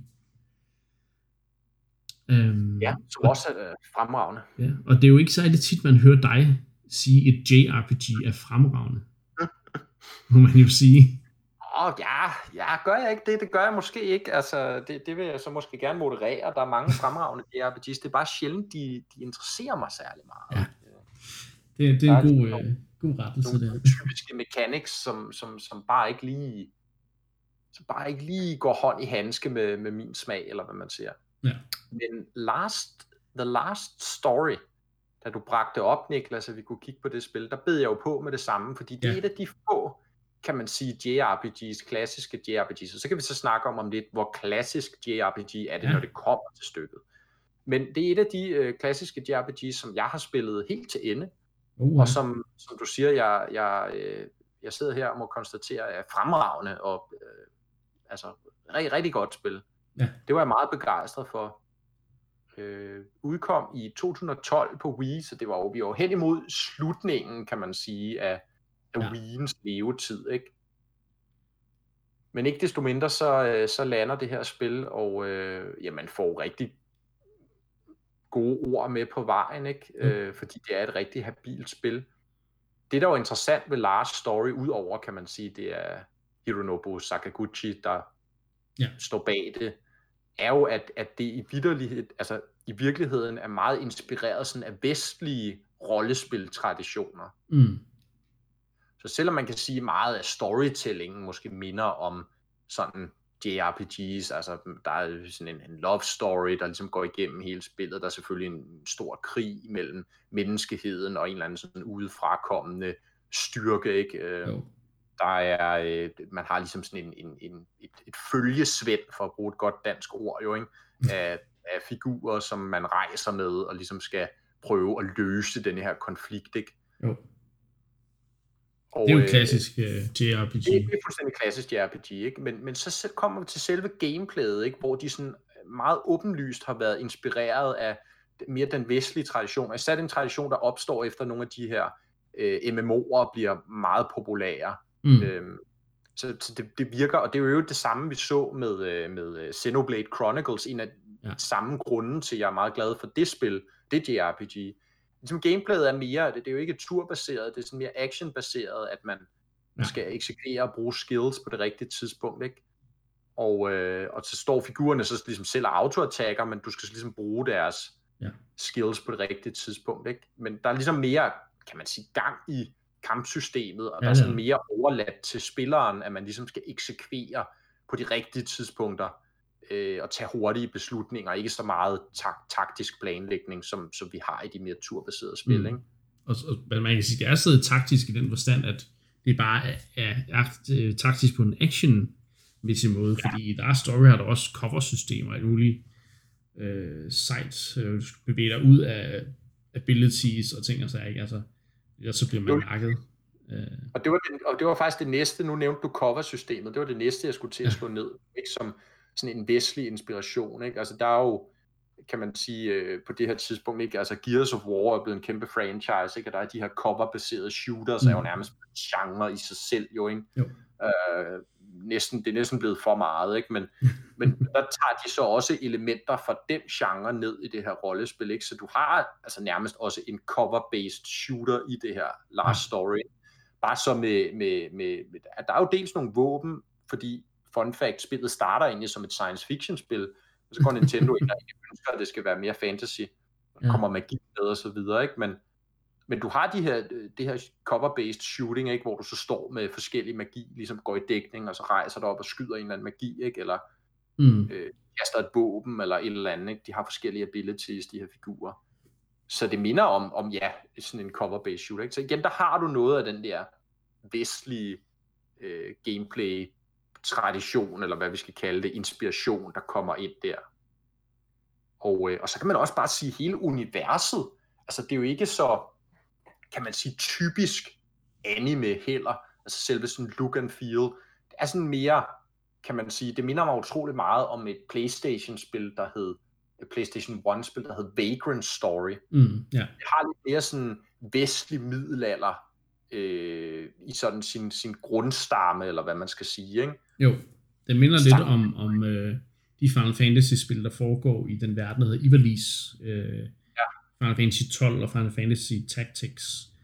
Øhm, og i øvrigt også, mener jeg, uden at være helt sikker, mener jeg faktisk, Vagrant Story også foregår i Ivalice. Øh, mm. Men det er, det er helt klart, helt klart noget, noget der minder om, om den, øh, den stil i, i ja. Story, det er helt sikkert. Ja.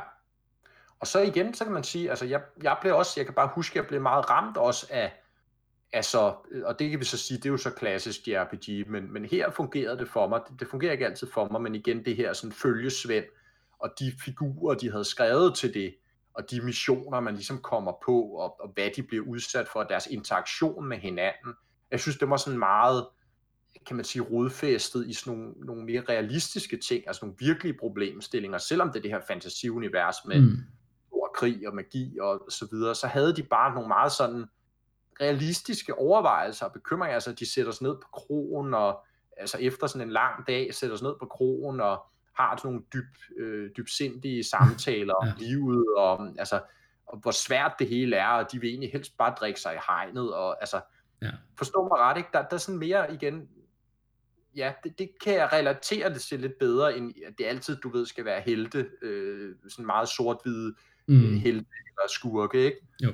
Der, rammer de sådan en god ambivalens, øh, for at bruge et godt ord til det her, synes jeg, øh, i figurgalleriet. Ja. Og det, det, ja, jeg kunne godt lide det. Og så hjalp det også helt klart, at, at du sagde det, Niklas, øh, da, vi, da vi så noget video fra det her op til programmet, vi skulle optage.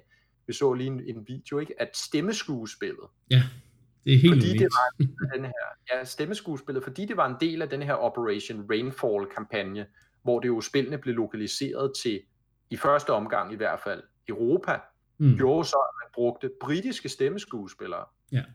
til den engelske øh, dubbing. Og jeg synes, altså, I ved, jeg har det mange gange svært med dobbing, så vi har lige snakket om et meget, meget højprofileret spil, der lige er udkommet, der har øh, Zelda i titlen, hvor jeg ikke er særlig begejstret for stemmeskuespillet. Nej. Men i Last Story, det er ligesom om, at det britiske stemmeskuespil, igen, det er meget mere rodfæstet i noget, man kan relatere til. Det er ikke overspillet, det er ikke mm. overgivet, det er bare almindelige mennesker, ikke? altså i gåsøjne almindelige mennesker, der taler om de her ja. ting, de engang bliver udsat for. Det passer meget godt til den der stemning, du snakkede om, at de sidder nede på, på kronen, a.k.a. poppen, øh, og ja. ligesom snakker om deres hverdagsproblemer, og hvordan det hele egentlig er, er noget, noget værre noget. Altså, så, så på en eller anden måde bliver det mere rodfæstet i, at det har den der britiske middelklasse øh, accent og så videre, ikke? Altså, jo, præcis. Øh, det, det, Ja. Jeg synes bare, altså kombinationen igen af det spil, altså storylinen, ja, den er relativt traditionel, men den fungerer. Der er en, en god øh, love story, der er et godt følgesvend, der er en, en god konflikt, og, og, og det bliver spændende og bliver sat på spidsen, og der kommer også lige nogle plot twists hen ad vejen, som jeg husker det, kombineret ja. med det der gameplay, som, som er mere mig, mere actionbaseret, mere øh, aktivt, eller hvad man ja. skal sige. Det, det, det gør altså, Last Story er en af mine sådan hemmelige, øh, hemmelige favoritter, når det, når det kommer til rollespilgenre. Jeg har også tænkt mig, at jeg skulle finde det frem igen snart faktisk og spille. Øh, men jeg har, faktisk, jeg har faktisk aldrig, jeg tror kun jeg har spillet 5-10 timer af spillet, øh, oprindeligt set.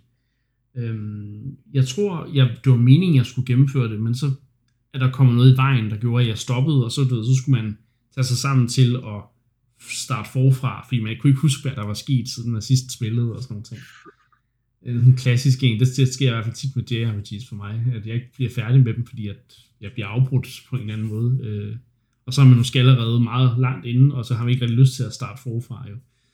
Øh, men det er sjovt, ikke?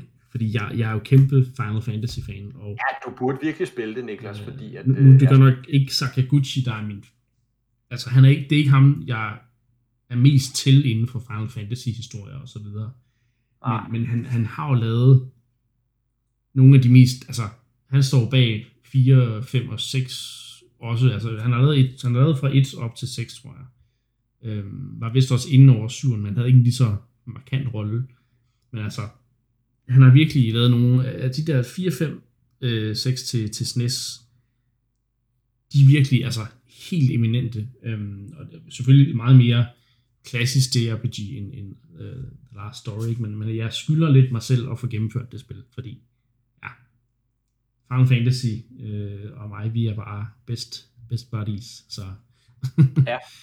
ja, det vil sige, at jeg kan blive ved med at fremhæve ting, altså en anden, en anden interessant øh, ting omkring spillet er det her med, det havde sådan en, øh, den er jo så lukket ned nu, men den havde sådan en online komponent, det er igen en af de her ting, der sådan lidt øh, inspireret fra, fra Vesten, vil jeg sige, men den havde sådan en online komponent. Det mindede mig lidt som, øh, du ved, når man spillede Diablo og sådan, hvor man kunne ja. så øh, komme ind i lobbyer med ja, andre spillere fra hele verden, og så kunne man så kæmpe, kæmpe eller genkæmpe mod nogle af de her øh, high-end bosser, der er ja. i løbet af spillet, ikke?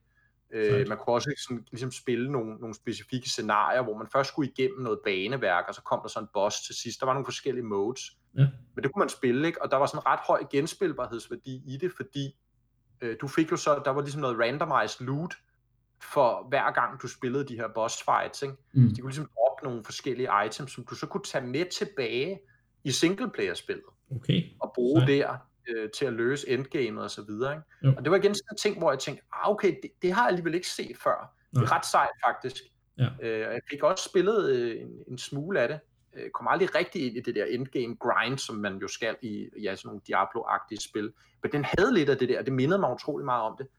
Øh, igen jeg, har de måske skælet lidt til nogle af de her spil fra Vesten, hvordan man har gjort det der øh, endgame specifikt. Igen, MMO'erne er jo meget det samme også, ikke? med raids og så videre, når man kommer, ja. når man kommer til slut i spillet. Ikke? Ja. Øh, så det var ret interessant. En, må jeg fortsætte, Niklas? Ja, deres, deres, altså, hvis du har mere, så... Nu kommer vi hele vejen. Nu kommer vi hele vejen. Ja, nu, nu kommer vi hele vejen. Fordi en anden ting, som jeg holder rigtig af med det her spil, ja. det er dens, øh, hvad hedder det, øh, byen. Ja, I ved, ja, ja, ja. JRPG, den, den er vigtig, ikke? Jo. Fordi den skal ligesom, øh, den skal ligesom være hyggelig, den skal være travl, den skal være stemningsfuld, den skal emme af liv, den skal mm. have alle de her ting opfyldt, ikke? altså for at det er sådan en rigtig god by, hvor man kan føle sig hjemme, og man kan huske tilbage på osv. Ikke? Så meget nostalgi i hvert fald for mig, jeg ved ikke om det er bare mig, det er det måske, men i hvert fald meget nostalgi for mig at huske tilbage på de her settings i spil, ikke? Jo.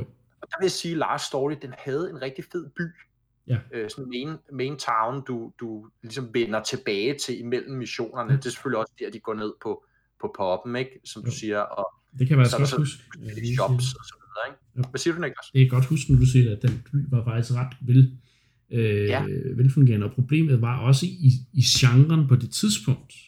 Der var en eller anden form for et eller andet opgør med, at man skulle forny JRPG-genren, og man skulle prøve at mulige ting, så Final Fantasy var gået ned af en eller anden virkelig mærkelig vej med for eksempel Final Fantasy 13, som ja. der, øh, der nærmest tog de der byer helt ud af, af genren, og det var også flere andre ting, der gjorde, så man, da, da Last Story kom, der havde jeg savnet det der med at have en location, hvor du bare kunne ligesom gå rundt og, og se, hvordan det daglige liv var, og, ja. og, og hvordan NPC'erne interagerede med hinanden og, og omgivelserne. Ikke? Altså, det savnede jeg virkelig på det tidspunkt, så det kom ud af det blå, og ligesom sagde, man kan godt modernisere JRPGs uden at tage de ting ud, som der gør JRPGs rigtig hyggelige og fede.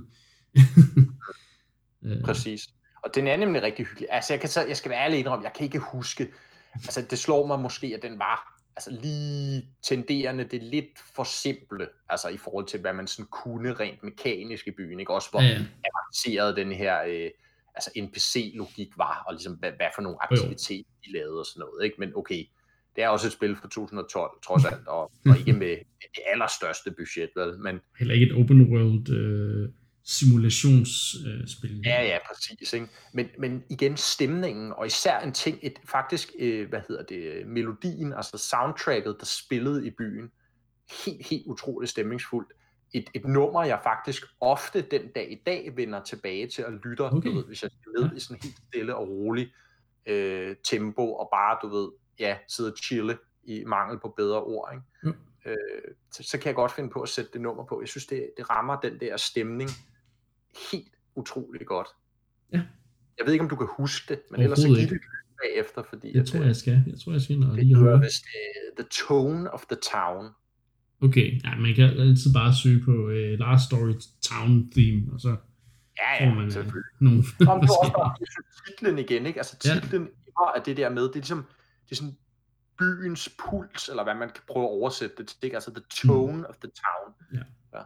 Og nu bliver det meget, øh, nu bliver det meget nørdet måske, men uh, Jamen, det er Anna, fedt at er et, øh, et segment, hvor vi, hvor vi talte om, om vores yndlingsspilmusik. Det var måske ikke så Uh, dumt der kommer jeg til at kunne snakke om mange ting. det er helt sikkert. Ja. Men jeg tror, så tror jeg heller ikke, jeg har mere at sige om The Last Story. Jo, måske grafikken er sådan lidt grå og brun, og lidt, mm. lidt halvkedelig, som de nogle gange havde for vane lige den generation. Men så slemt er det nu heller ikke. Men det, men det er, jo- det er et flot Wii-spil, ikke? Altså, Ja, ja, bestemt. Teknisk er det et rigtig flot Wii-spil. Jeg vil ønske, at de, altså ligesom vi har fået en Xenoblade Chronicles Definitive Edition, jeg vil virkelig blive begejstret for, at The Last Story Definitive Edition på Switch, de må sidde derude hos Mistwalker, hvis ikke de har for travlt med at lave mobilspil, eller hvad de laver efterhånden. Kig på, hvad kunne det sælge potentielt på Ja. ja. en, en Switch re-release. det kunne være fedt. Helt klart, helt klart. Helt klart. Ja, men det var så uh, The Last Story. Tak for, uh, for en meget passioneret, uh, meget passioneret retro-segment her. Um, igen, jeg skal have spillet det mere. Jeg, jeg er egentlig ked af, at jeg aldrig fik spillet det så meget, som jeg egentlig gerne ville. Um, så uh, ja, hvis man kan huske The Last Story, nu må I meget gerne øh, ja, fortælle os det i, i kommentarerne. I må selvfølgelig også gerne kommentere på alle de andre ting, vi har snakket om i dag. Men vi er altså nået til, til vejs ende for, øh, for dette, øh, denne episode af Endcast. Så, øh, og igen, jeg skal jo sige, jeg skal jo ikke reklamere for, at vi er jo ikke kun på Endclub. Man kan høre os på Endclub, man kan downloade episoden fra Endclub, det er også super, super fedt. Men hvis nu, at man, man egentlig synes, det kunne være lidt sejt også bare at høre os, når man er i, så står i metroen eller sidder i bussen, eller nu man, man skal til på juleferie, øh, ferie, og man lige skal sidde i et tog eller en bil i noget tid, så kan man jo lige øh, tænde op for enten iTunes eller Spotify, og så kan man øh, lytte til os øh, derinde. Så ja, endnu et shout-out øh, der. Og ja, Mark, så tror jeg ikke, der er andet at sige øh, til lytterne. Tak fordi I lyttede med, og vi lyttes ved næste gang.